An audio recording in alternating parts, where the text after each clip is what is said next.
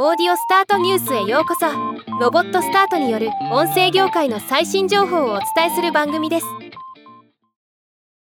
エジソンリサーチが米国の車載オーディオにおけるオンデマンドオーディオとリニアオーディオの聴取時間についての調査結果を発表しました。今回はこのニュースを紹介します。以前米国ではオンデマンドオーディオの聴取時間がリニアオーディオを追い抜いたというレポートを紹介しましたがこと社内に限ってはリニアオーディオが主流でオンデマンドオーディオにかける時間が少ないことが分かりました。社内以外つまり自宅職場散歩中食料品店やジムなどの場所でのリスニングにおいては1日のオーディオの聴取時間の60%がオンデマンドオーディオとなっているのに対して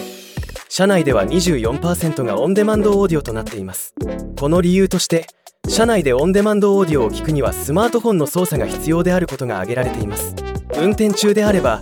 AM、FM ラジオなどのリニアオーディオの方がスイッチを入れるだけで楽しめるという点は確かに大きな違いと言えそうです。一方レポートでは車載オーディオシステムがより進化することで